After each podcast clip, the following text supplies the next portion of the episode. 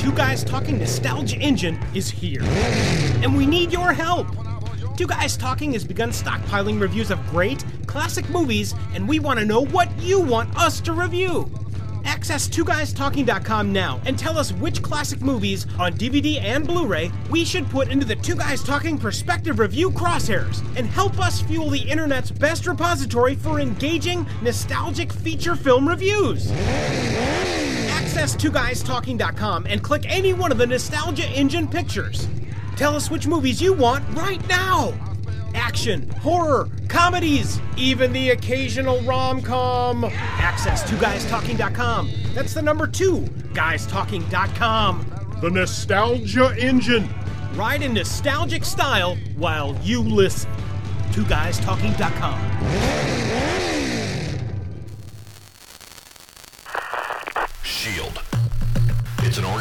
that both exists and doesn't exist, all at the same time.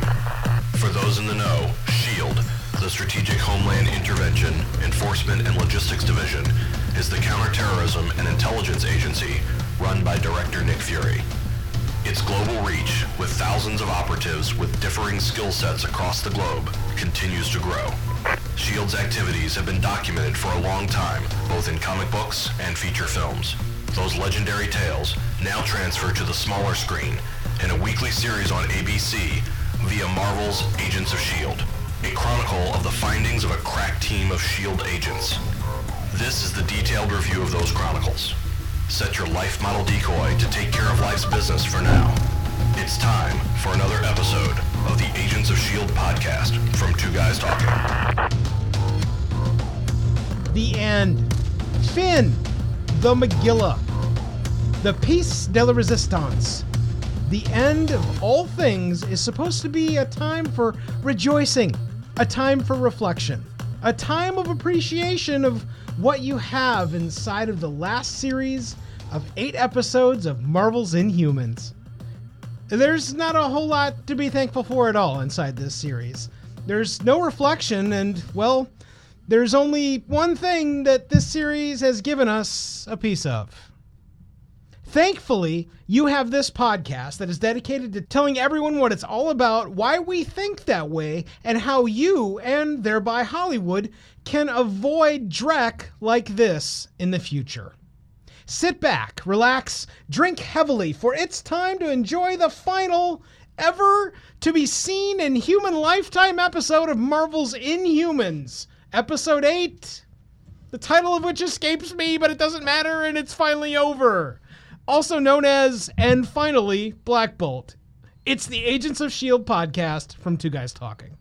Greetings, everybody. I'm Mike Wilkerson, one of your hosts. Yeah, and I'm Nicholas J. Hearn, your other host. Nick, I was reasonably sure that we would not survive this mini series of hilarity. Are you sure we didn't? I think we're dead. Are we dead? This might You be know, the afterlife. It's okay because we're inside of the Terrigenesis chamber. We've been revived. Oh, yes. It's amazing. I can't believe how amazing it is. Trope, trope, trope. Total tiger trope.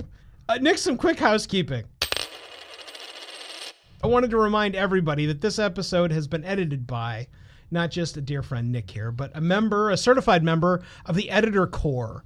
If you are interested in having your podcast edited, or if you're an editor of podcasts but need some sort of certification to certify that you are uber kick ass in the way of podcast editing, it's time to get the Editor Corps. Editorcore.com. That's editorcore.com.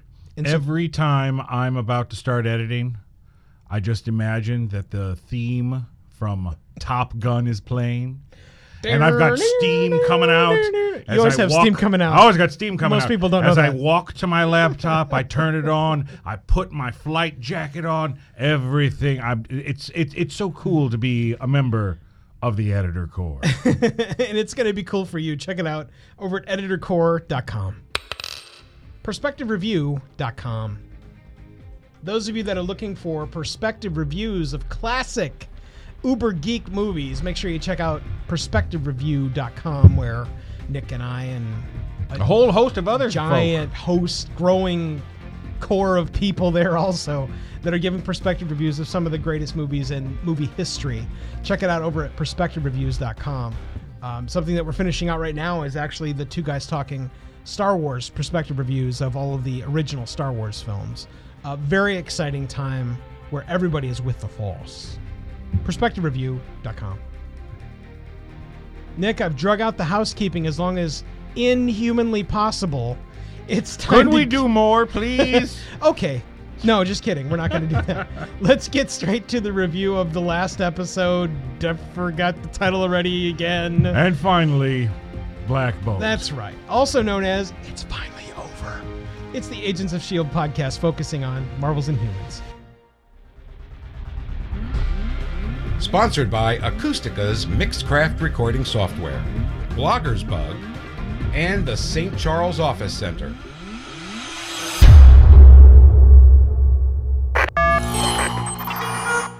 Wouldn't the dome system have some sort of failsafe to prevent someone from doing exactly what Maximus is doing?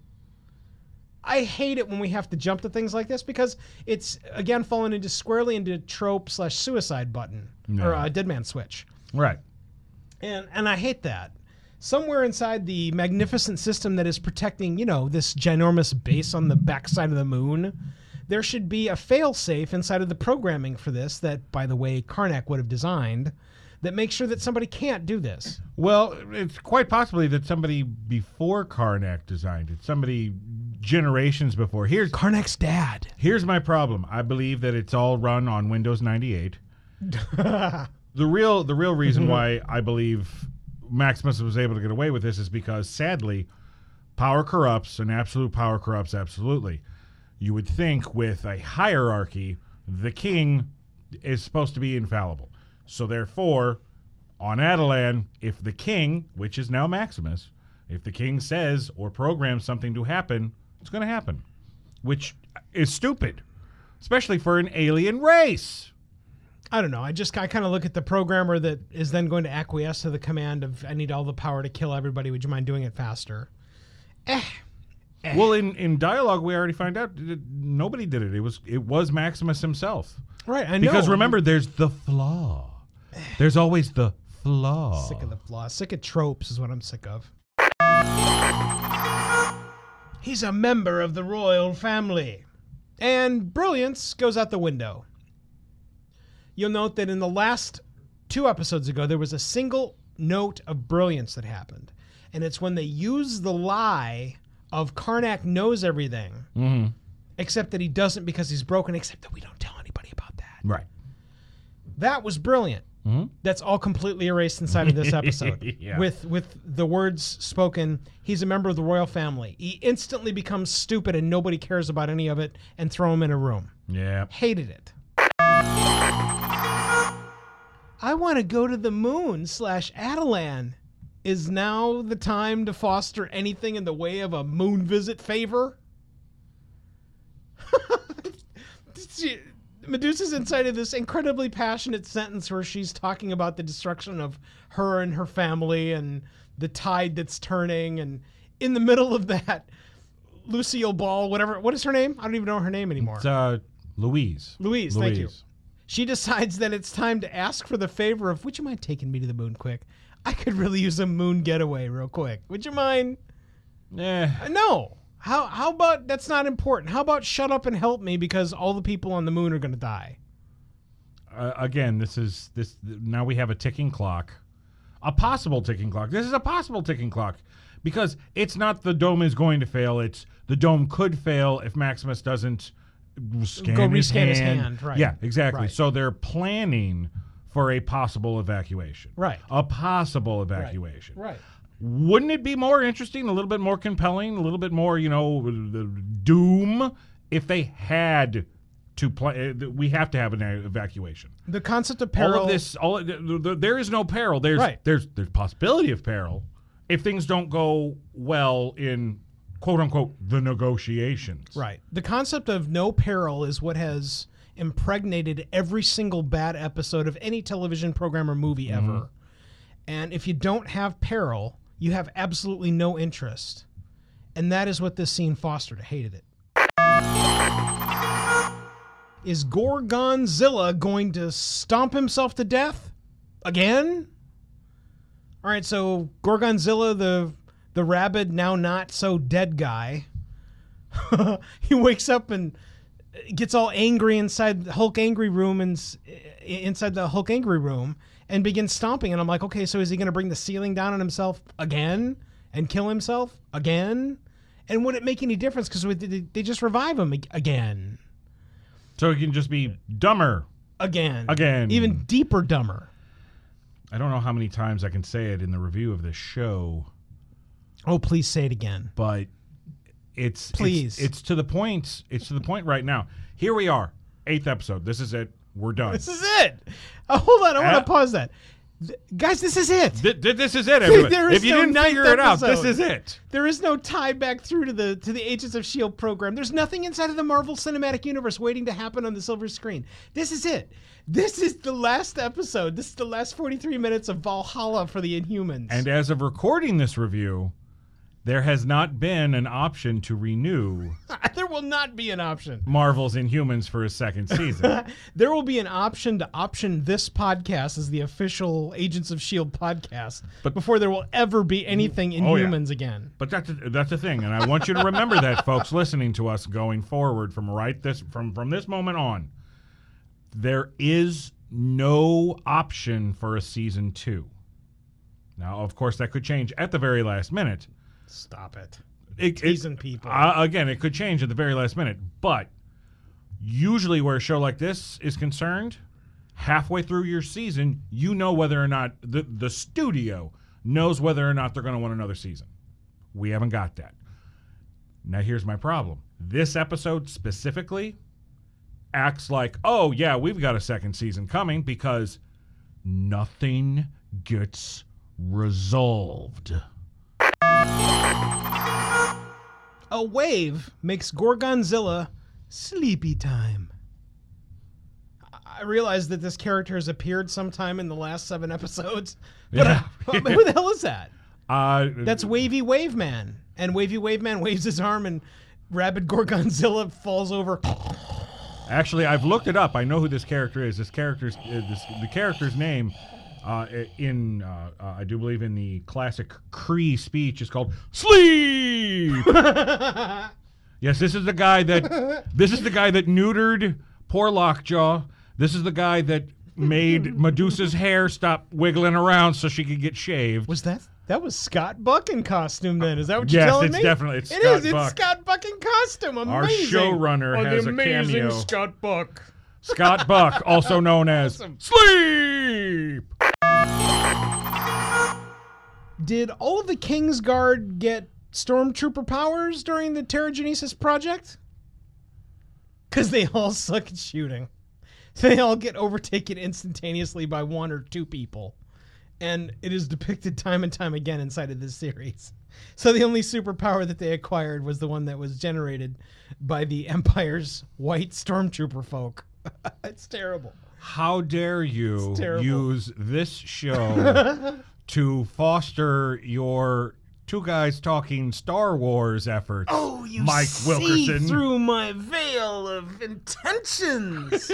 That's my superpower, though, is to be able to allude to everything I talk about inside this ultra crappy show to refer to something that's good and holy. You know, really, the only the only the only kind of excuse can ever be made for for the lackluster ability of the palace guards is the fact that they have never had a situation that they had to uh, to do. I get you should supposed even though you've never had experience, you're still supposed to have training. And there is a difference between training and experience. We know this. After Terrigenesis, you are supposed to be a master of your craft. I know this because I've seen it. I have foreseen it.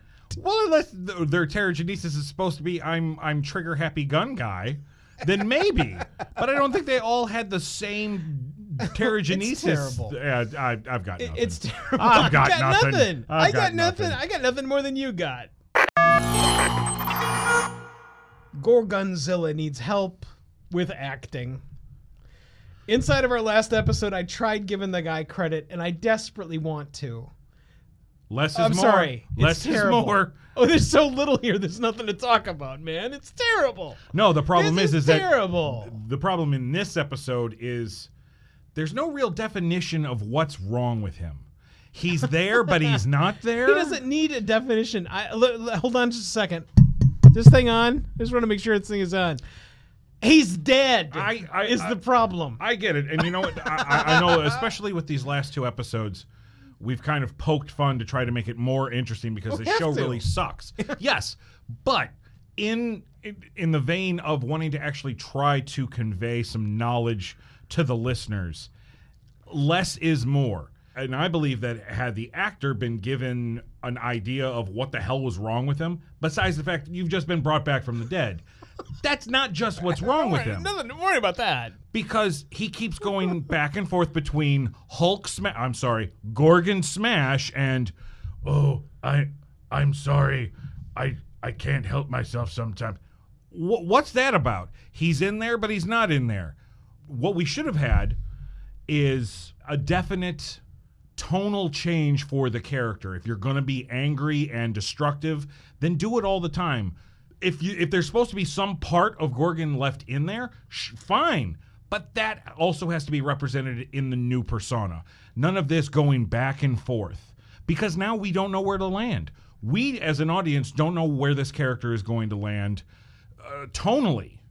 So moving forward, I guess Karnak's going to. This is going to be a whole of mice and men type of thing with Karnak and Gorgon. I, I, I, well, and see the, the problem, to pet the bunny, Karnak. There's two big problems with that. One is that it's the last episode. That's the one big thing. Here, hold but on, they hold have on, the balls to think that they're going to get a second Hold on. episode. Here is the second big problem. I don't care. I don't care. I don't care either way. There's that, I guess. if again we get back to the Starship Voyager problem. The Starship Voyager's cruising through space, and the only people that find themselves on it are the characters of Marvel's Inhumans. Nobody cares. Nobody cares at all. On the death of your parents, your gift now makes perfect sense. You're the only one that can protect us from this, our greatest enemy. And in walks Maximus. But what is the elder dude talking about? Believe it or not, it only took him eight episodes to make a plot point. Oh my goodness, Marvel! Eight frickin' episodes. Scott Buck. Well, congratulations. That's just outstanding. You, you know what? I know you're being I know you're being facetious, but here's the thing. This is bullshit. You can't pull this in the last episode Oh, yes, you can. because you are running under the assumption that you have a second season. Okay, let's pretend for a second that this show had a chance. But let's pretend we lived in a world where second seasons aren't guaranteed and you have to tell a story. Maybe you leave some dangling things at the end, but finish your main story. I, I hate to keep bringing this back up because it wasn't that bad of a show, especially compared to this. But Agent Carter season two, Agent Carter season two ended on huge cliffhangers. Giant. In fact, I, I remember what we talked about in regard to that, and it reminded me of this too. Inside of that season, you know what happened? I think, and I think we talked about this. I think they built in the cliffhanger so that they Mm-hmm. would foster a third season. And so, if that's what happened here, fail, Huge Giant fail. fail. Huge fail. Giant fail. The bottom line here is that I am interested in knowing what this other thing that you protect us from is. Absolutely. And guess what? No soup for you. Gorgonzilla's breakthrough moment. Not really. Uh, uh, you- You've already referred to this, so kind of blown it out of the water. But it's when he's not just uh, uh, stompy stomp. uh." I want out of this round room. oh, okay. Well, you will not cage the great Gorgonzola. I will not attack the door where there would be weaker spots than this giant cement parapet that you designed to brave itself against the most powerful voice on ever. Just dumb. It's beyond dumb and and guy that was Gorgonzilla, you look dumb. You look dumb inside this whole episode. I don't know how, to, how else to tell you. Out goes the window for us getting some sort of credential or bumper that we'll be able to use from that actor about this television program. But Yep. It was terrible. It was just terrible. A conversation with Eldrak. Why is he helping the Royals? And the sad answer is that because we don't have another option written. That's the answer. You can't tell me that Maximus can go, wait a second. I'm going to use the technology of what's built here to destroy the dome unless my hand is yanking on my private parts every hour. And Eldred or Eldrak just says, "Oh, well, hold on a second. I'm going to let all these people beam out of here so that that doesn't impact them." I, I, that's a that's a total rub. Maximus would have said, "Eldrak, do nothing to help anybody but what I say." If he's the maniacal, fiendish, caring only about himself ruler that we know he's supposed to be inside this episode, there's no way that he'd have just let Eldrak able to help them. And it's just no way. I, I, I can't get by it. True. Well, Can't get by and this is this is what's wrong with the character of Maximus is that he's way too cocky to think that nobody would help the royal family after all the lies that he's spewed to the people of Attilan. Now, where Eldrak is concerned, Eldrak has proven that he doesn't give a damn. In the first two episodes, when Auran was going to Earth, you know, he's like, "No, I don't want to. It hurts." No, you will, or I will destroy every member of your family. I think he has more of a soft spot for the royal family, especially Crystal, because it was Crystal who who said we're going to need your help, and he was like, "All right, hey, foxy lady, I'll no problem. You Right. asked, you asked nicely." Right. I don't think he gives a damn about what Maximus has to say. Well, you know what though? He ought to give a damn. You know why? Guess who gets no talkie forever now? Eh. I just again the, the the the dangling chads that are supposed to mean nothing are just incomprehensible K rails in the middle of the storyline. I don't get it. Do the people attacking Black Bolt have any appreciation of their former king being silent? This is something that I continue to try to get over. If you knew that with an utterance you would turn into less than the Sarah Connor dreamed paper people in Terminator 2, and you end up not killing your king whom you're trying to hurt slash punch slash whatever, do you not now have an appreciation that he only threw you into a cell and locked it up behind you? Because in an instant, although there's no budget to showcase it, it's where it would have to happen off screen where he just goes, and you hear the echo, and then you hear like the flittering of paper slash burned people. I, I, it- it's another tilt moment on the on the whole episode. You know what was the plan for those people? Quick, get You- the king. You, assume there's a plan in the where the writing is concerned? I'm trying to give him the benefit of the doubt as deep as we are in this episode. And there wasn't any. And, and so I had to drift towards do they really have any appreciation of what the king is doing for them? I.e., it's not time for him to go, and everybody dies. Because that's all it would take. He leaves the crack of that door open and just goes, and everybody dies. You are pudding. That's it. And he doesn't do that. So do they have any appreciation of maybe it's not nearly as bad as we thought? I don't know. I don't know. I, I, I maybe I'm just thinking too much. I hate that. I Uh, hate you that know when what? I, you, I you think may than you may be thinking too much where this show is concerned. If this was the comic book, you'd be right on okay. where the character Mm. is concerned. But again, like I've said in several episodes past, spotty. The character development is spotty. We don't Yeah. know What- what? a character would really do. Where are the other people that have the separatist slash we don't like the royals anymore opinion? Because you can't tell me there were seven of them. That's crap. Well, evidently there were, and they were all locked up. Well, they all first they all fought the former king, then they all got locked up. Eh, it's frustrating. Wait a minute. The Terrigenesis chamber is broken and the crystals are gone? Okay, so game over. Yeah. Wh- well, most most of most of Game Over. Yeah. Maximus's ultimate goal to become inhuman has has been stopped because all the Terrigen crystals have been taken off of the moon out Right. of Ad, out of Attilan, and the chamber is broken. But I, I could have sworn there were like multiple chambers. Well, there's at least two. You know that there's at least two.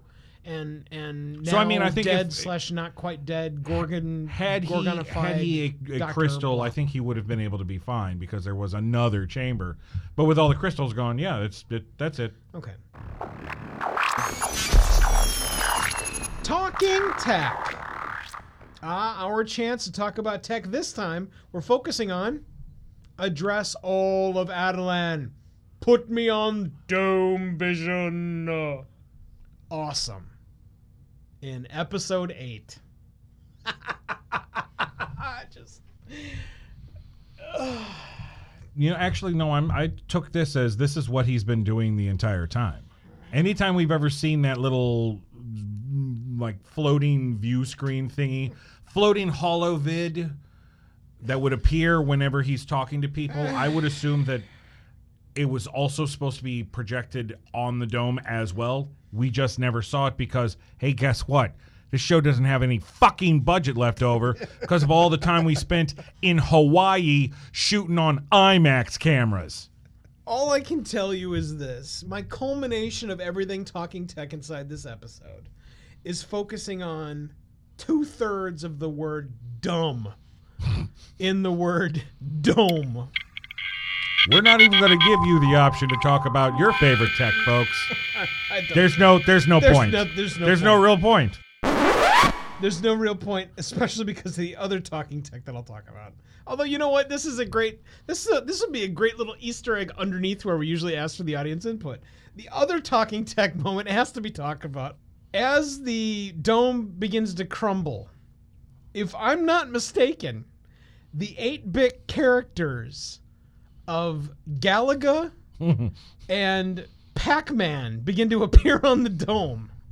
and I'm like, Looks like it looks like a game of Dig Dug. it does. It looks totally like a game of Dig Dug. but like Dig Dug after he dies and he's all, you know, you know, it's just Gotta love that futuristic dumb. alien technology. yeah, alien technology that especially when it's failing looks like an 8-bit video game. I just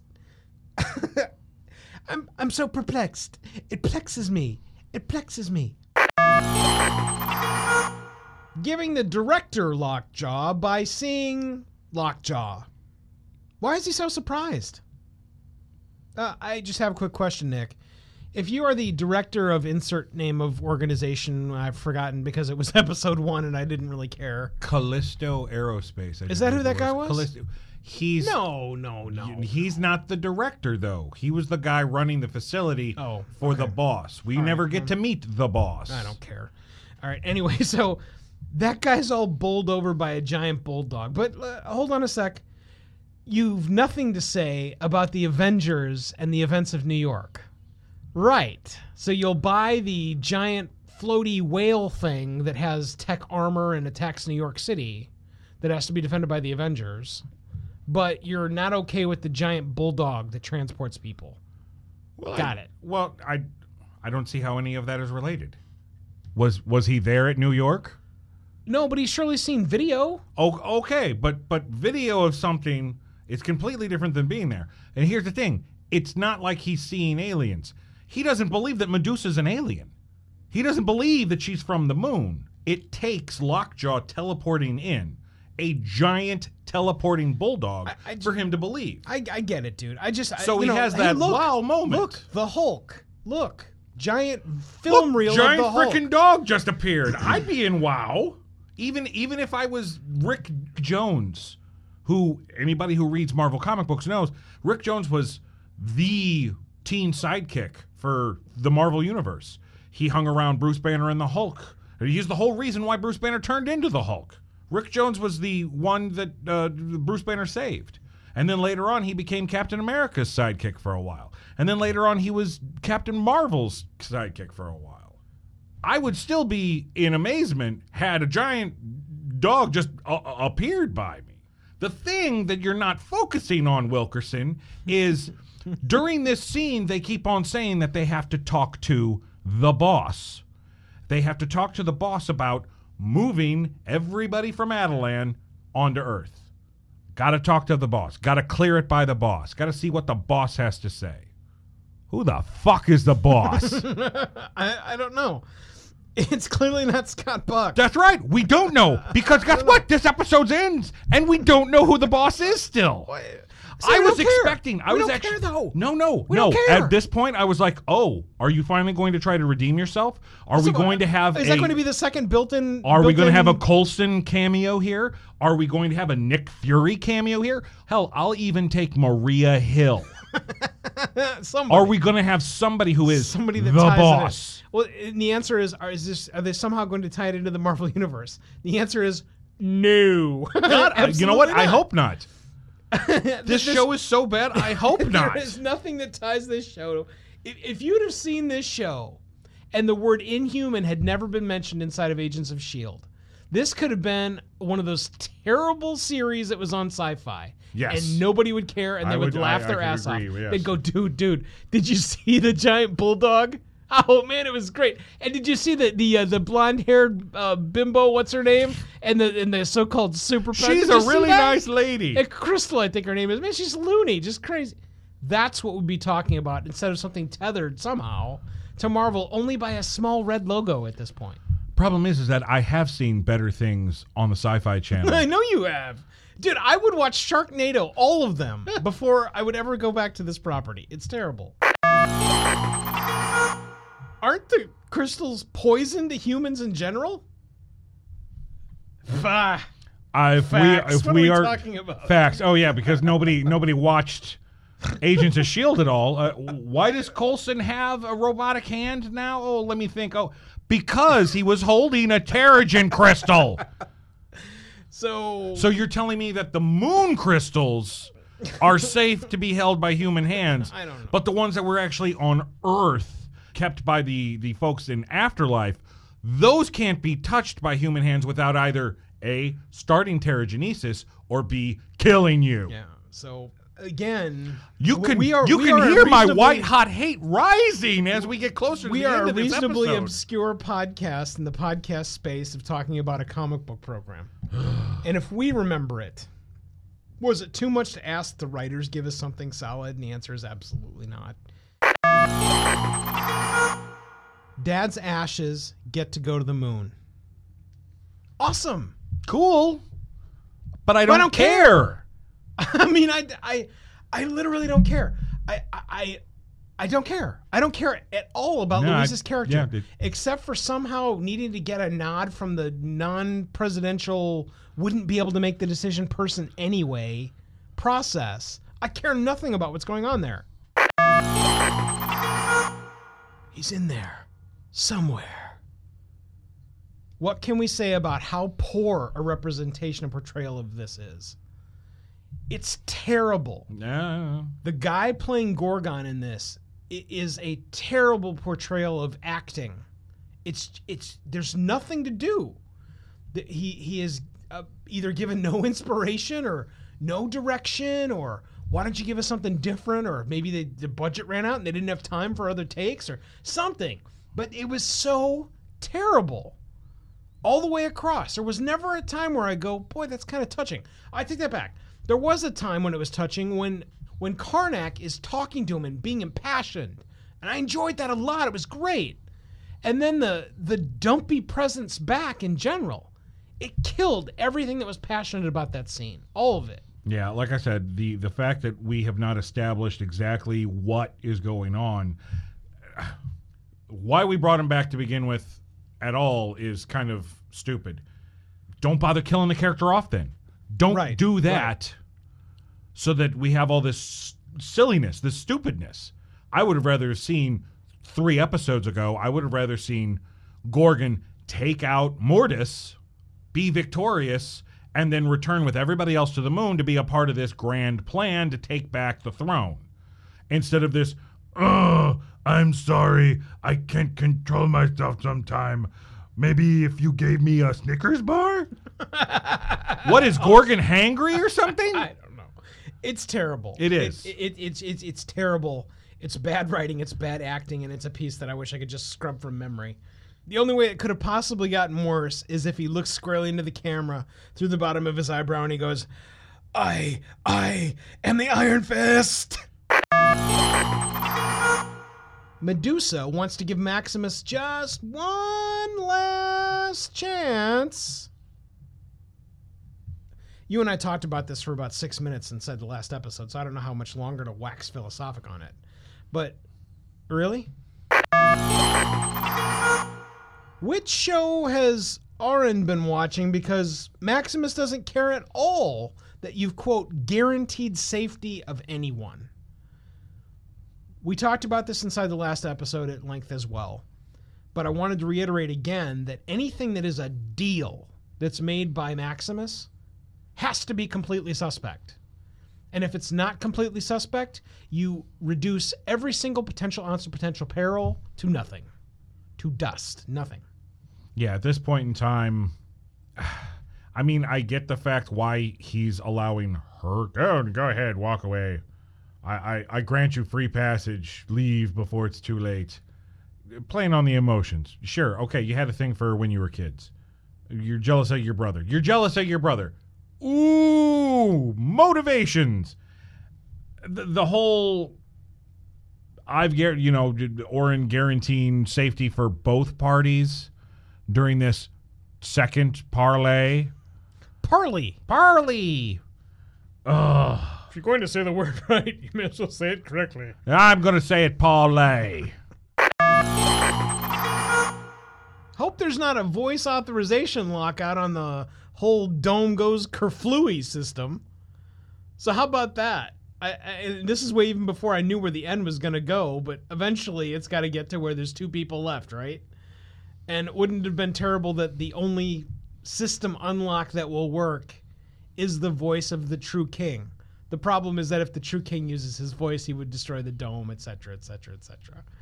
So again, not writing inside the box to make it sound more interesting, but that is thoroughly more interesting than anything that we got towards the end of the episode. It's more interesting than, oops, I was too late and uh, my handprint didn't work. Harley, And it's, uh, yep, it's gonna blow.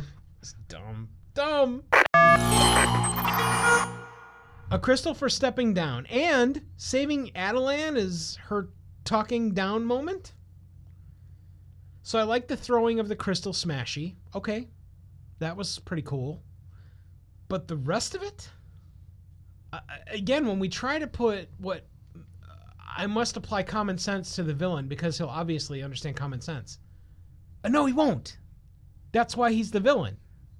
So I th- that whole giving him a second, third, fourth, and fifth chance, that whole being soft and you know we can't really kill him because blah. No, Yeah. it, it makes for a completely uncompelling storytelling uh, across the board. And sadly, this goes into the category of there. There are a lot of fans out there, a lot of, a lot of movie critics who aren't just fans of comic books or, or anything like that, just fans of storytelling in general.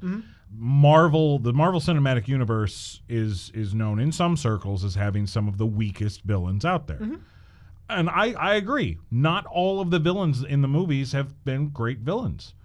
Even done right, a one note villain can be awesome. Oh yeah, Sadly, Maximus is going to be put into the category of who, who gives a fuck? Who is Maximus actually allowing access to Dome Cam? Are you in charge of the place or are you No, not? I don't get it. I I don't get it. It's like somebody got a. so- Somebody I've got I've got one of my slap bracelets. We No, can it- we it's, can it's access. better than that. It's better than that. Look, uh, the I went through the doctor's belongings, and he had something called a Amazon Fire TV. and we were able to connect to the dome cam. Everything is fine. Attention, Attilan. We kick ass. Maximus doth not kick ass. Brought to you by Roku. awesome. I just I don't get it. This the the tired seesaw of we're not entirely sure what's happening and why. And by the way, don't pay attention because it doesn't really matter. Okay? No, But it That- should matter. Of course, it should. It matter. should matter. If It if should matter. Maximus if Maximus is dumb enough not to have once he took over to change all of the access codes to where only he can access anything, Right. why didn't he do that? Right. People should not be able to go, "Oh, well, put me on the dome. I Right. I'm important too." Right. Right. what- what- right. what- Absolutely. What? That, that is insanity, and I did not understand at all why there is anybody but Maximus on the screen going, all of you are, must be so happy that I am your king as opposed to my idiot brother who can't even speak. You know, some, something th- that same tawdry Maximus.tv. You want something what- even more simple? Yeah. He should have a little he, he his little slap bracelet. He should have a button to where it cuts the feed off of the dome. Boom. Yeah. He should have Yes. that power. Not only that, he should go computer. Please disable the dome cam except for me. Computer. Earl Grey hot would have been Earl better. Grey hot. Why can't Maximus try to stabilize the dome for an hour? I get that eventually they get to the point where Medusa's prophecy of, you know, it may be that we come to the point where he can't stop the doom. I get that. But the fix inside of all of this would have been to acquiesce to what Maximus says. Oh, okay, no problem. Well, I'll tell you what, we give up. We'll be over here having some some dry food. You go and apply your fist to the hole upstairs, and and everything will be fine for the next hour. We'll figure it out. Cool. Yes. The path of least resistance to making sure that the dome doesn't fall should have been the first path of resistance. And that it wasn't is alien. I don't get it. Black Bolt stayed behind. Okay. Reasonably prophetic. Because of, of- you know, script. reasonably Shakespearean. Okay. I get it. A brotherly face off. Because it had to happen. Yes. Yes. And People expected it to happen. yes. What did we get out of it? Nothing. And that's why I am going to add that I got nothing from the brotherly face off in general. That's why you should know the truth. Okay.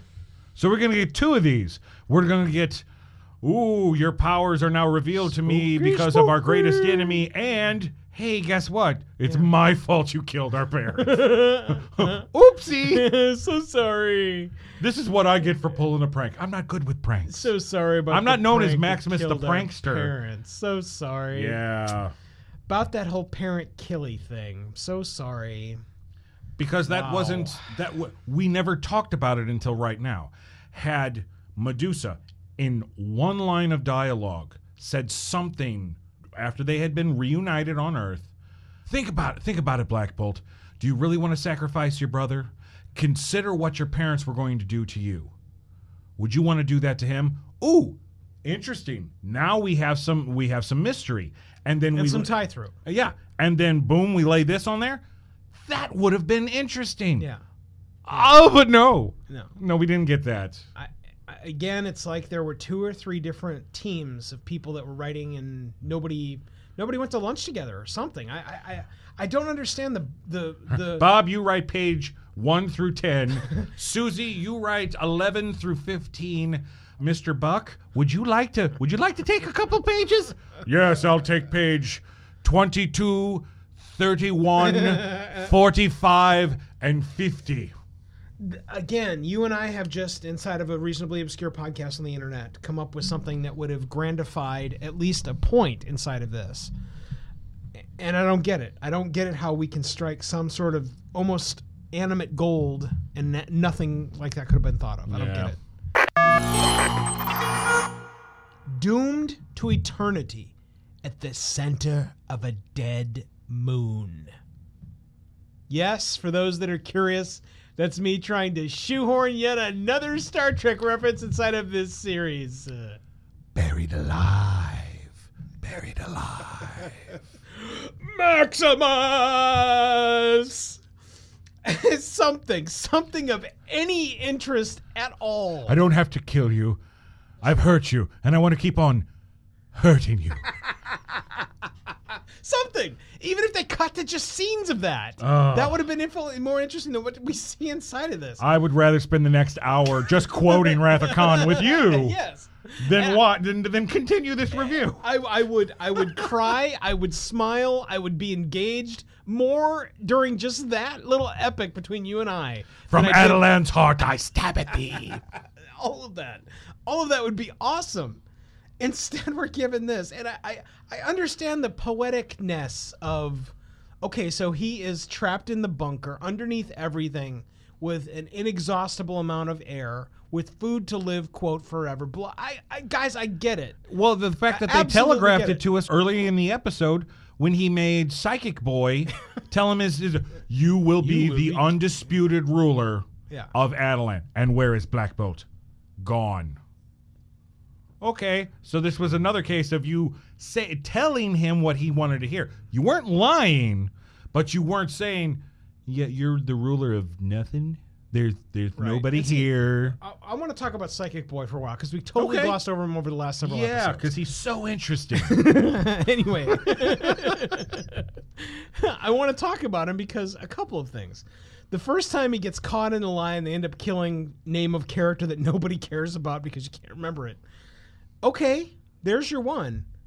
Why wouldn't he do it again though if it was right? And then there's some consequence potential, which equals peril yeah. and peril is a good thing and that's that's what i didn't understand is that eventually uh, after long after you and i are dead and marvel revisits the inhumans they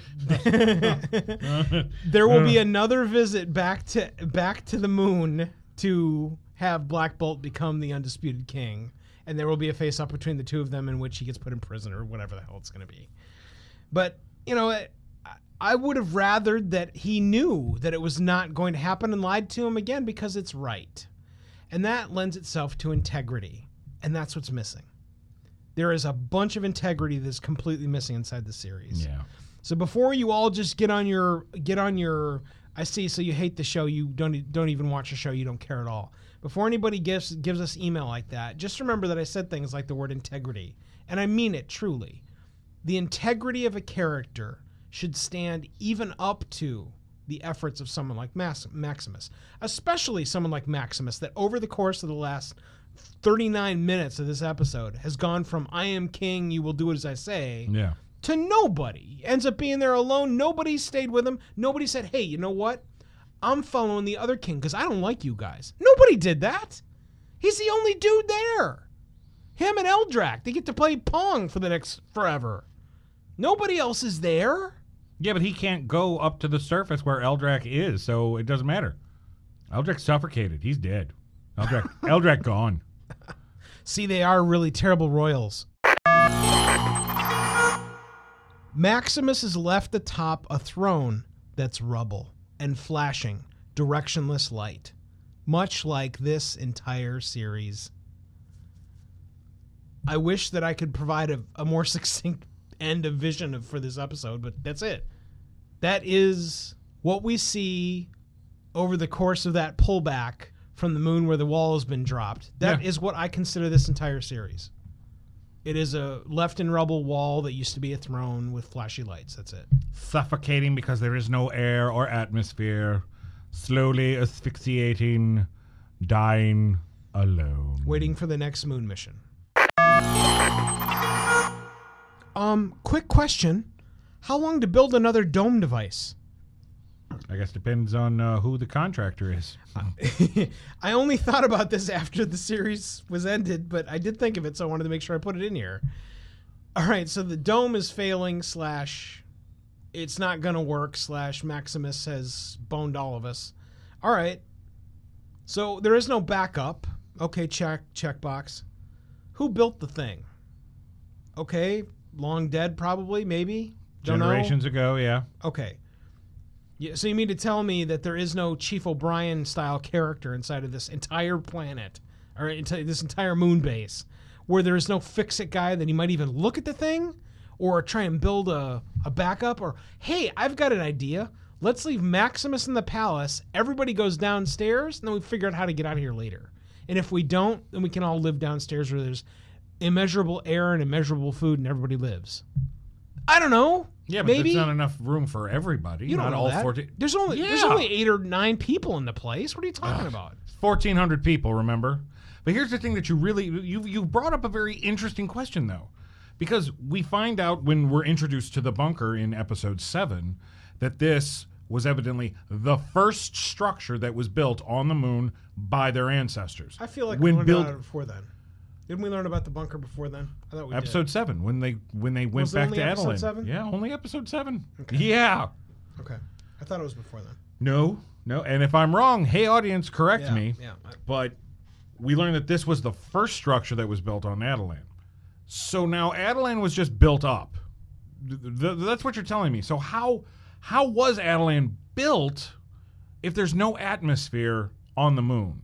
And how did the people, how did the Inhumans that were on Earth who traveled to the moon to live in Attilan, how did they get there? No, no, we. I remember us talking about something like this because where I went for direction was this. Okay, so let's say right now, I might have even said these same words. Let's say right now, you and I choose that. Okay, in 30 years, we're going to live on the moon. Period. Okay. Okay. Now, it's not reasonable to think that you and I are going to somehow get to the moon in 30 years. Right. But if we were going to make a plan, what is the plan going to, to, to consist of? Other than somehow getting a rocket and leaving Earth's atmosphere. Okay, so there's got to be other plan. Well, you got to put that plan in place. Right. So, like, there's going to be small bases or tents, for lack of a better term, that need to appear on the moon that have habitable space for humans because we need air to breathe, just like the Inhumans need. And you're also going to need those ships that go back and forth from Earth to the moon to build that. Right. If they would have stuck with the comic book continuity, it's really simple. Attilan is a ship. It's that big, and it it does have the ability to travel. It traveled from Earth, hidden in the Himalayas, to the moon. okay, I- that makes sense. I can wrap my brain around that because it is a Kree. It's an ancient Kree spaceship this now makes me feel like, oh, our ancestors just, you know, uh, uh, loaded up the station wagon, went to the moon, and started a construction company. We we I know we were we referenced this. It was early episodes too, but I know we did reference it. Anyway, but my, my, my gist there, my gist here is that again, you can't tell me that nobody in the complement, whether it was before or after Terrigenesis, knew nothing about tech. I, that I that is a total tilt moment. Mhm. The blue emblazoned throne beckons. For whom? All right, so here's yet another question. Our greatest enemy. That's what I'm. I, I'm taking it as as a signal. The way that Black Bolt was looking at Medusa, because they weren't talking, because he can't talk. Really? The way It's he so was, interesting. the way Um, he we was- should base a series on that. Yeah, well, they did.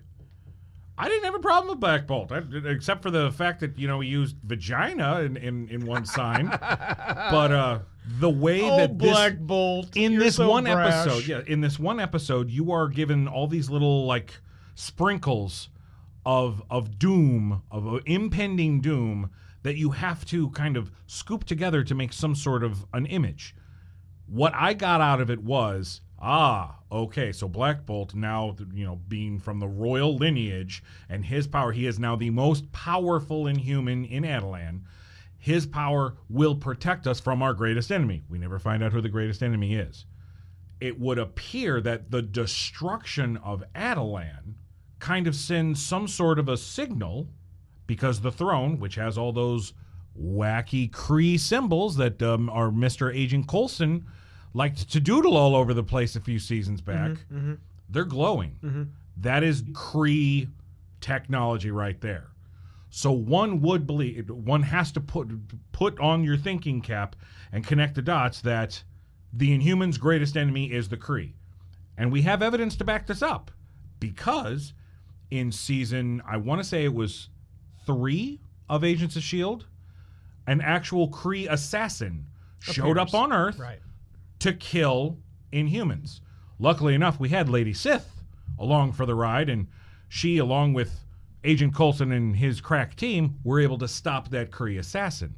It just shows You, that the you Kree out that there. he didn't designate which Inhumans he was there to kill. Was Just he there to kill Inhumans. the pure Inhumans. It was to kill he the there experiment, the failed experiment. Inhumans to the Kree, the Inhumans were a failed experiment. All right. So they need to be wiped out. All right.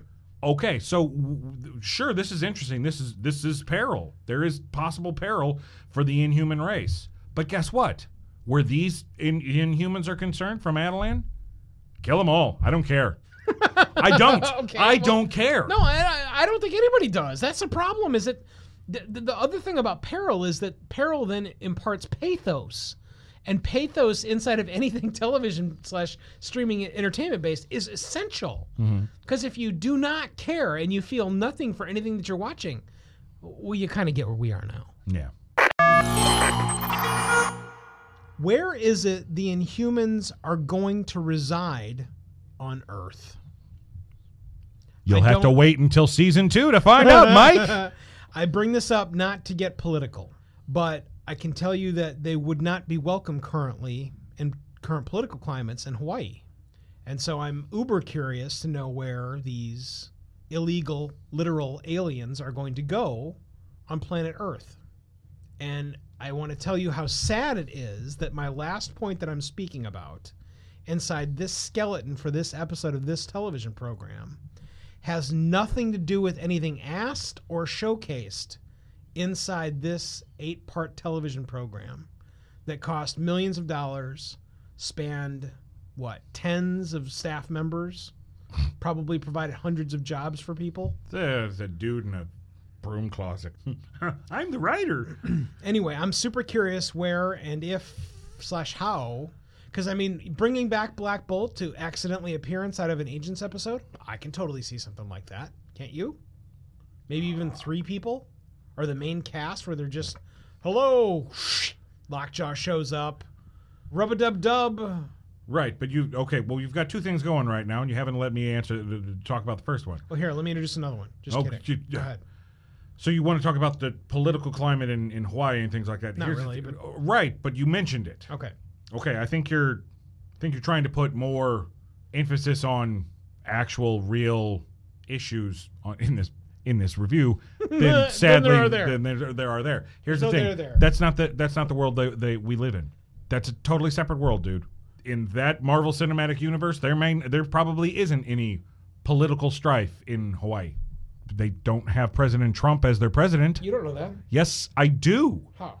We've seen the president on Agents of Shield. Oh. Okay, Ah, uh huh. Yeah. Hey, yeah. I've been blinded by an eight episode series that's left me blind at the episode. well, you know what? Go episode. clear your palate and go watch some some Agents of some, Shield some, episodes. some good episodes. We know this is a totally separate universe because they do not have. They've well never said. had well President. I Barack acqui- Obama. I, I, ac- I acquiesce to your awesome. Okay, now to go to your second point. I am now terrified that a member of the royal family, if not Black Bolt himself, are, is going to show up in the new season of Agents of S.H.I.E.L.D. Because, and here's why.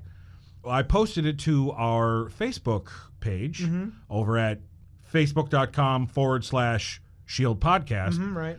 just this past week after the last episode, after Yeah. episode eight, Yeah. they finally showed a teaser trailer. Oh, they did. Okay, It- it's only seen a little over a minute long, okay. but There's all this- kind of spoilerage in it. well, I mean, we know where at least the first episode's going to take place. Space. Uh, cover your ears, Wilkerson, while I tell the folks Okay, who fine. who probably saw the who who who saw. I can't talk if you're la la line. That, Okay. that editing wise, that doesn't work. Yeah, too true.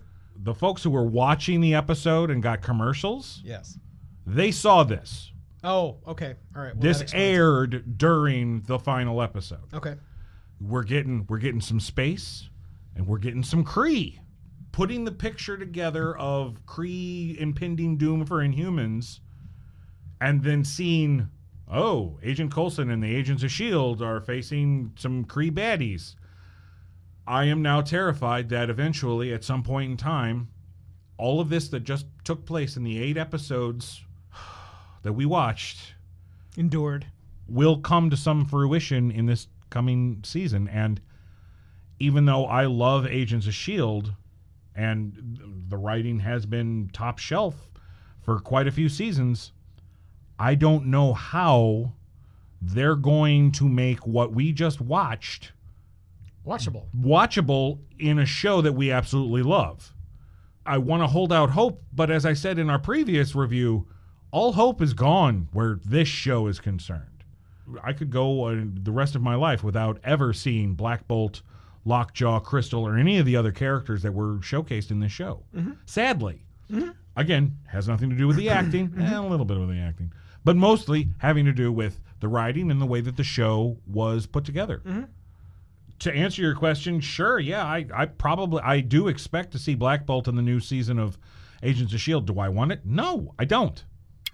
That's where we ask you. Yeah, Are you interested in seeing these characters from the, this eight episodes of awfulness make an appearance in our beloved Agents of S.H.I.E.L.D.? Tell us now by going over to the website That's agentsofshield.tv. Click the contact button on the right side and let us know your feelings on the royal family appearing in season five of Agents of S.H.I.E.L.D. Speaking of appearing in season five of Agents of S.H.I.E.L.D., it's time for us to appear to take a break. Good, because I need to take my blood pressure medication. I will, I'll take a double dose. We'll be right back.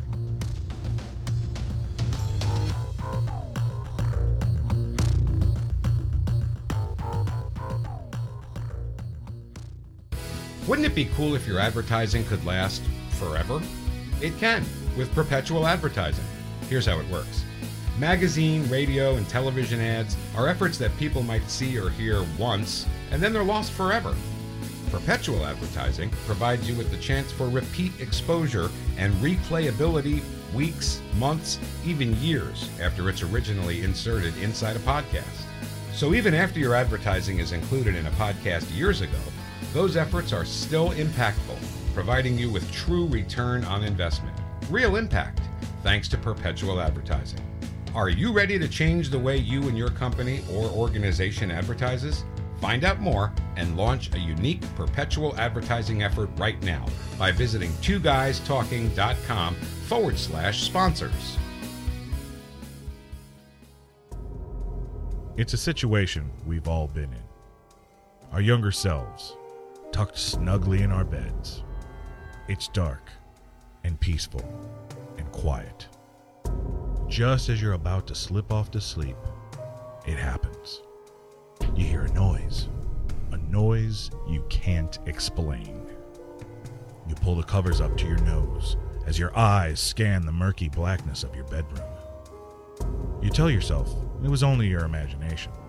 Then it happens again. What is it? Where's it coming from? From the attic? From the closet? From under your bed? As a child, that feeling of terror seems to last a lifetime. Once we get older, our imaginations calm down and we begin to fear real things. We just ignore those silly sounds from the dark. Don't we? The thrill of being scared can be intoxicating, whether it's from books, film, music, or art. We know we have a safe and controlled way to get a good fright. Join me, Nicholas J. Hearn, and my guests as we dig deep into what really scares us all on Two Guys Talking Horror. Thought about a career in voiceover? Need a great, cost effective on hold message for your organization or business? Don't know where to start? Check out The Voice Farm, your one stop shop for voiceover needs. Check it out now by accessing The Voice Farm at voicefarmers.com and see what difference can be made with a company that is truly outside the box. From the Voice Box, voicefarmers.com. That's voicefarmers.com.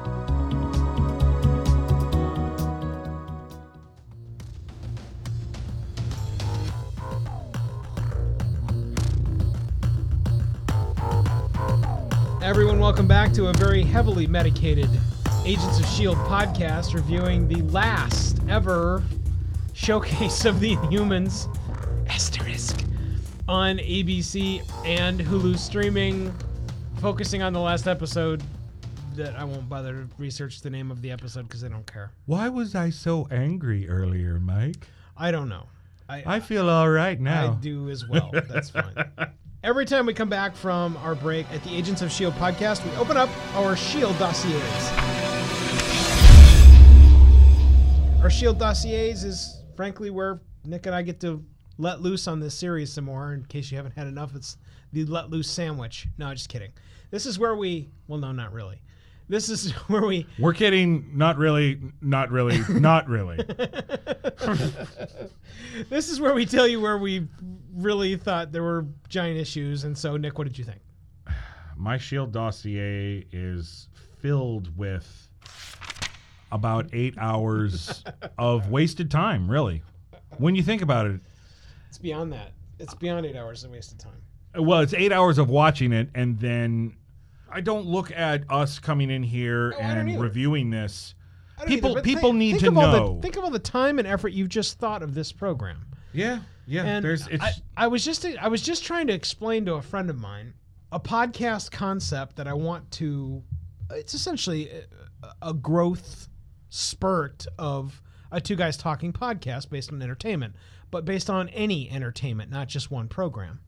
And beyond just conjuring more content that is two guys talking based, the focus of it would be the value of time because having talked to about 80 different podcasters at the convention that I took the podcast bug to now three weeks ago, mm-hmm. the big ticket item that all of them said they wish they had more of wasn't money, it wasn't knowledge, it was time. And so, if in a given week or a given month or a given year you have X amount of time to provide to watching entertainment, wouldn't it be valuable if you could go to a podcast that told you not only what was decent and why, but exactly how much money you've spent to do that? The sample would be this program. This program, if you're watching via Hulu, is going to cost you at least $7.99 over the course of two months to watch the episodes. more if you decide to go for the no commercial option, Right, right. which I have. Right. So when you do that, then you take on the value of what an, a 43 minute span of your time costs, and then anything else that you do to foster that same effort, like go corral your children to watch this. God help you. All of the time that you would take. Well, wouldn't it be cool if at the end of the podcast you then go and you have a sum total of approximately $18.5 dedicated to this episode of Insert Name of Program? Did you think it was worth it? We thought it was worth it. Let us know what you think. And blah, blah, blah. And it's done. In addition to having episodes like that, you'd also have the sage episodes of effective cord cutting and what you need to do or need to know before you actually consider doing it. I think all of those are absolutely viable podcast deals because they deal specifically in the monetization of your time, which is the whole goal. Anyway, So that was my Shield dossier recited by Mike Wilkerson. Mike Wilkerson. thank you very much. my shield dossier inside this episode is jacked full of lament. I knew at the onset of this podcast series, of reviewing this program, that I knew nothing at all about any of these characters except what Lockjaw kind of looked like. Because guess what? He looks like a big giant bulldog. And that's it. Other than that, I knew nothing of any of the characters. I knew I didn't know any of their names. Nothing. I, I know nothing of it. I think that the, the depiction and the introduction of those have been done wonderfully inside of this podcast. I think that the conveyance of what we think about inside of this series, inside of this podcast, has been excellent. But what I will always continue to lament is knowing your reverence for the characters inside of this this series, this this show in the comic books, and how I will never know any of it because I'm not going to go back and read the comics. If anybody if anybody had not read the comics, there is one sure way to make sure that they will never go look at the comics. You want to know what that is? to watch this show. Watch this show. And that's not what Marvel needs to be planning. I cannot imagine a writer's room and or a presidential room where we walk into it and whoever is in charge of this particular arm gets to go, you know what? Let's make a substandard episodic series that depicts the Inhumans and make it terrible. I know that's not what happened in a room someplace. The problem was there was either no ongoing control bar that was inside of what was being created, or there just were never reasonable expectations for what was going to be provided. I.e., we have a budget of X. We have eight episodes to make it happen. Here are the things that we can do based on the budget and go. That I can totally see happening in every single room. But nobody cared. I, I don't I don't care who we talk to. Who is going to go, I'm incredibly proud of what we created for this series. Because I want to have them on the show and I, I, I really do want to hear what you have to say Yeah.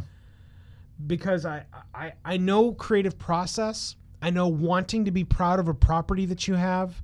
I know the reverence for incredibly classic comic book characters, and these aren't reasonably new characters. No, these are Inhumans, old These are characters. these are sage classic characters that deserved way more than what they got inside of this, and that is Jack what my, Kirby is rolling over Oh. in his grave right now. Yeah, and I I would love to know. Uh, we'll have to search the internet. In fact, that's maybe a, a goal for either the audience or you to go and seek out what Stan thought of what's going on here inside the series. My guess is that it's not been documented because I think Stan would look at this and go, "There's a reason why I didn't appear in it." I don't know. I don't either. I don't either. But it's it's it's totally Maybe, fair. maybe. The, anyway, the bottom line is that my dossier inside of it, especially this episode, and really you could take and tuck this inside of any of my dossiers so far, including the empty one from last episode, is the lament. I I'm so very sorry that I'm never going to be able to experience these characters through a vision like you have. That's where we ask you guys what's inside your dossier. Let us know what you think by going over to our website. That's agentsofshield.tv. Click anywhere on the right hand side, fill out the quick web form, and tell us what you think about what you're seeing inside of Marvel's Inhumans. Ah, the rating. Something we've seen now eight times inside of this series with varying degrees of interest, success, and or laughing. The scale works thusly. 10 is on top of the heap. Fear not, true believers, this pinnacle you will never reach.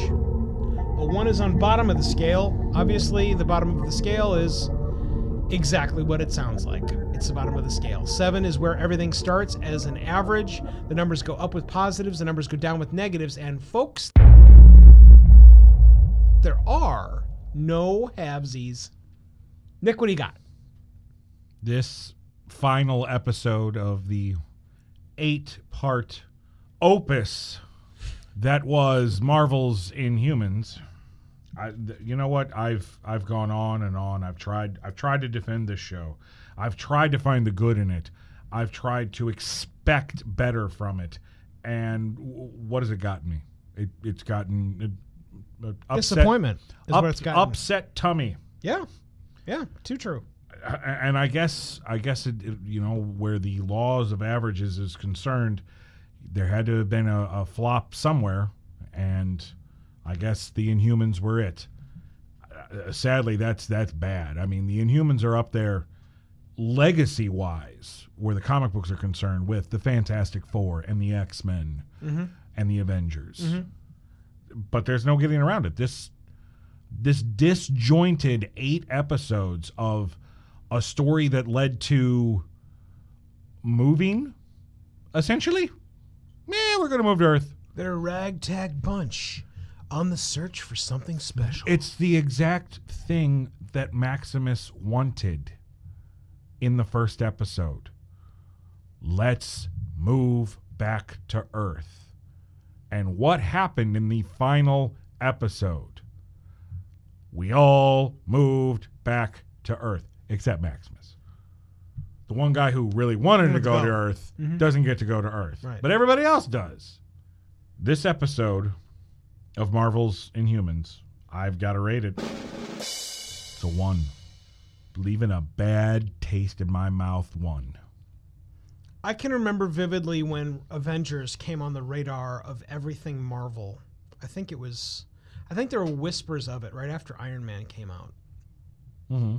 And that after a reasonably successful Hulk movie could be built, which it was, then Tony Stark was built, which it was, then a good solid Iron Man foothold, which it was, and then you start stacking on that early. I hate calling it Phase One, but I don't have a better term right now. That's what it was. you got that early stacking and then you knew that because of the success because of the ability to pay off the effects because of the ability to absolutely square hole peg characters that were movie depictions of what was on the page true heartedly outright Mm-hmm. that you knew Avengers was coming. And I have to be honest again about Avengers. I was not an Avenger collector by any stretch at all. And so hearing the wisps of they're going to have an Avengers film really sounded interesting to me because it would allow me to be baptized by something that was Marvel Comics based, that would then allow and springboard me back into something that was interesting on the written page. That is natural gravitation that Marvel is building for all of its characters inside of every franchise, and it should. It absolutely should propel people back to the comic book page so that you can go back and forth spending money while buying the new movie tickets, while buying the new toys, while going and grabbing comics that you are inspired by by watching the movies, etc., etc., etc., etc. That's how this is supposed to work. Right. So when we first got word of Inhumans, I naturally gravitate towards the Inhumans I think of inside of the Agents of Shield universe, which is the, uh, as you eloquently, excellently put it, they are humankind with remnants of Kree slash Inhuman DNA slash criteria inside of their bodies, Right. so that when exposed to Terrigen, uh, the Terrigen crystals, they transform in varying levels of success and awesome. Okay, fine, got it. That's not what's going on here. It has nothing to do with that. And a giant fail on the grade card of Marvel for explaining that. Had you and I not said that, I would have never gleaned that from what's going on. Right. Not ever. I, I would have never gotten it. Even after that, I think reasonably square hole in a square peg uh, explanation from Dr. What's His Face inside of three or four episodes ago. I forgot when it was now. But even with that description, I would have never gotten what you said out of anything that we've seen in humans. I would have thought, wait a these I don't understand how these people are like the ones that are the Inhumans on on Earth. I don't get it. And it's because you're not supposed to get it because they're not the same. Right. Okay. That is a giant discovery moment that Marvel completely dropped the ball on. There's no question. The other thing that they dropped the ball on, and it's something that goes back to my dossier moment inside of this episode, is I'm never going back. I'm never going to go back to Black Bolt and characterness because I don't care. There was nothing depicted inside of any of these characters, even at their pinnacle moments of what we would call pinnacle moments, inside this episode that would make me go and pick up a comic book about Black Bolt and the Black Bolt folk. There's, it's not. There's nothing. And that is the break moment for what's going on inside of Marveldom. All of the other series, including my bottom rung, although Defenders I thought was reasonably terrible too. I wouldn't go pick up Defenders. Uh, but the the Iron Fist kung fu-iness. I will never go pick up an Iron Fist comic book because there's nothing there that inspires me from what I'm seeing. That is a one-to-one relationship that I cannot possibly be alone on. And I hope that Marvel recognizes that.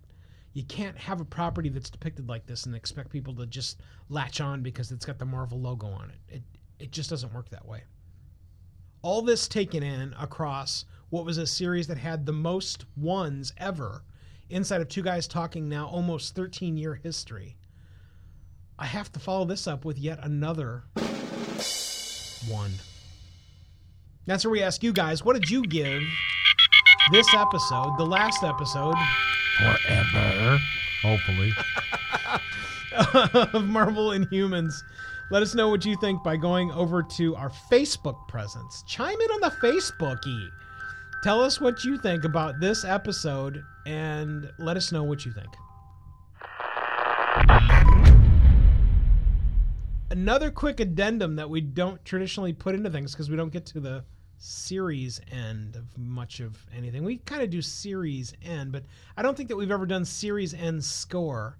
But inside of this, I think it's prudent that we do because, like we've said since the beginning almost, I don't think we're ever going to revisit this. So a series slash season ender, just just to cover our asses, just in case somebody's dumb enough to hit the green light button for a season two. I, I think we have to, and working on the same the same mode of t- ten at the top, one at the bottom. Everything starts at a seven. Positives make the score go up. Negatives to make the score go down. No halvesies. Right. What do you give this? I'll say it. Series Marvel Inhumans. Well, if we would go back and listen to all of my ratings and then did the math and the giant two guys talking computer and came up with some sort of, you know, percentage, I'm sure it would be it's a, a One point eight. five point something or other. But we don't do halvesies. so since we're not going to uh, shove it into the computer or shove it somewhere else, this the series is a one. So it's it's a, it's an easy one because there's uh, like you've said, there's no reason to go back. No, no. There are plenty of reasons for me to go back and rewatch season one or two of Netflix's Daredevil. There are plenty of reasons for me to go back and rewatch Agents of S.H.I.E.L.D. from the beginning, simply because to watch the progression of the show to get better and better. Mm-hmm. There are plenty of reasons for me to even go back and rewatch season two of Agent Carter, even though I didn't care for it.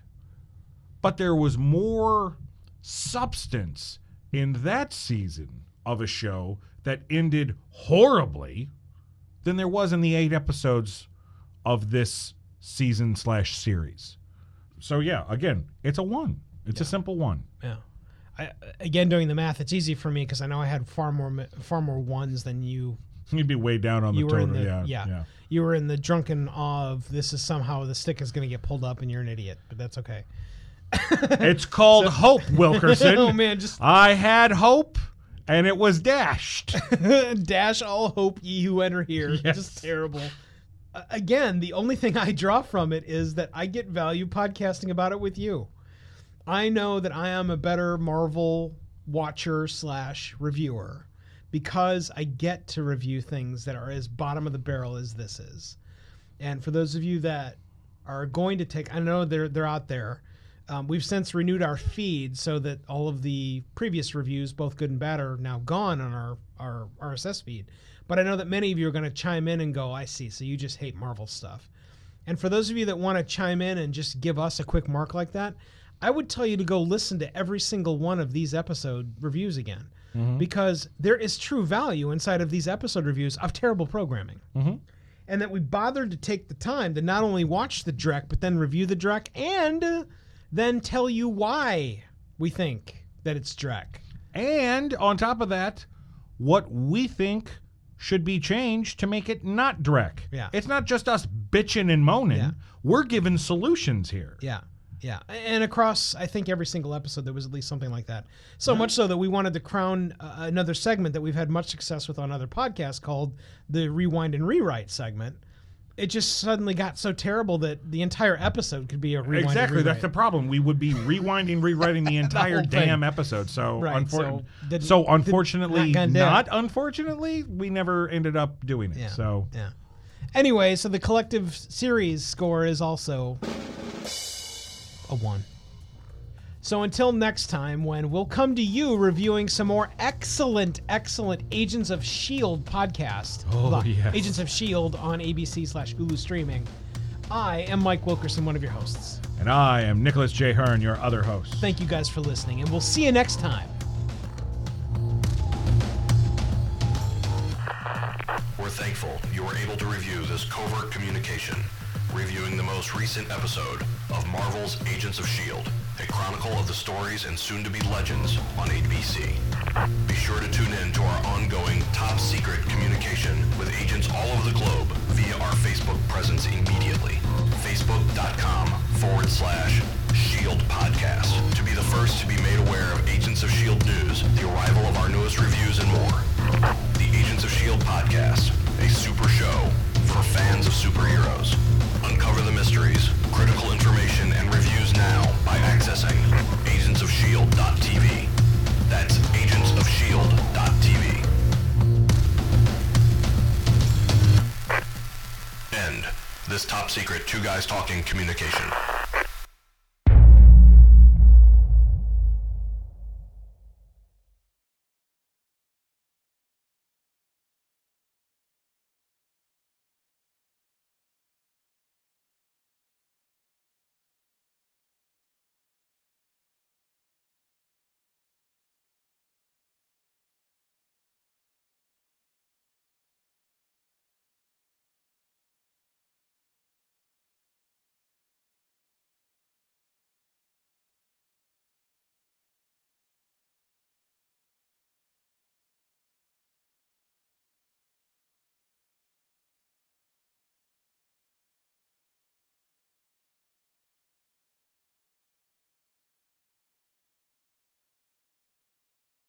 Just as a side note, Voyager is not as bad as you keep making it out. Stop to it. I've seen Just- just worse. Stop. I've seen we've been we spent eight weeks on Horse Friend. Are you kidding me? I got news for you. I would watch. I'd watch I would all watch- seven uh, yes. seasons of Voyager straight through, then watch these eight Yes. episodes again. No, no question, no question. I watch all the bad episodes, just the bad episodes again, just the bad one. just the bad ones. all the Janeway Ch- Chakotay episodes on a loop. He said Chakotay. Fucking Star Trek jokes. In the middle of a Marvel review. It's just ah. sad. Make it so. Insert the tone. Make it so dumb.